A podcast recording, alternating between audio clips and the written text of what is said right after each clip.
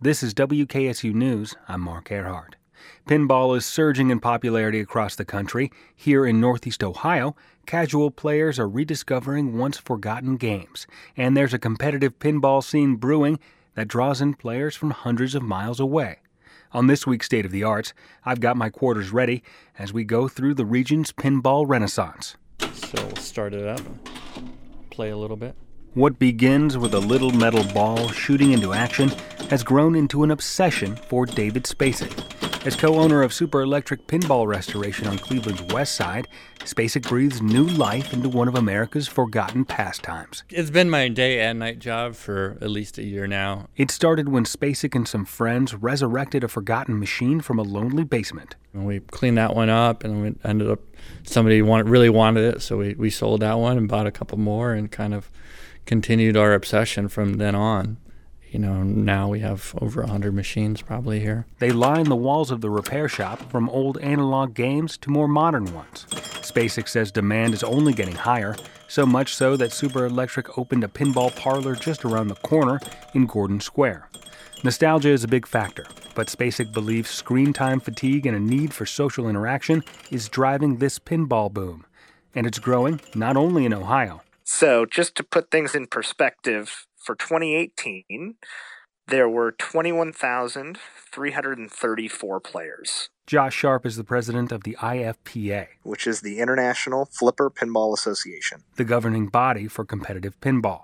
Sharp and his team took over the IFPA in 2006, and they've seen more and more players join. It really has been this slow and steady, you know, year over year over year over year over year growth. The majority of players are in the U.S., but Sharp says players from Akron or Cleveland are ranked against players from across the globe. We found a way to normalize those results to be able to compare, you know, one player to another regardless of where they their activity is coming from. He says there are hot spots across America where pinball is taking off, like Portland, Oregon, or Pittsburgh, or Northeast Ohio.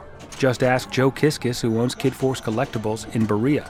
So the pinball scene in Ohio is really big. Um, Cleveland is kind of a mecca for pinball. More than 150 players come from as far as Columbus and Pittsburgh to play in knockout tournaments like this one to up their IFPA rankings. All of our events uh, you can use as a stepping stone to go to states, go to nationals, uh, and go to worlds, and uh, potentially become a world champion in, in pinball playing. Some players here are ranked in the top 150 in the world, while others are just starting out like 12 year old Quinn Verschuren.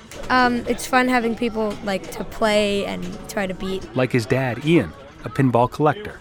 You start finding these locations all across the country, lots of great places to go and see, and gives you something to do when you're out and about. Quinn, do you think you'll be state champion at some point? I hope. but probably, probably not. About a dozen miles east, a different kind of pinball league is heating up. My name is Megan Brown. We are at the Melt in Independence, and we are here for a women's pinball tournament. Brown runs the Cleveland chapter of Bells and Chimes, a women's only league. She describes pinball as a dude's game, but says that's changing. All different kinds of people are getting into pinball, and um, I'm pretty invested in kind of cultivating more of a women's scene. For Brown, who's ranked 16th in the world among women, pinball is a puzzle. The more you practice, the better you are at putting the pieces together. But really, it's about slowing the ball down, finding ways to catch a ball on a flipper and hold it, and think about what your next shot is. Sometimes, she says, you literally need to shake or tilt the machine to guide the ball where you want it to go.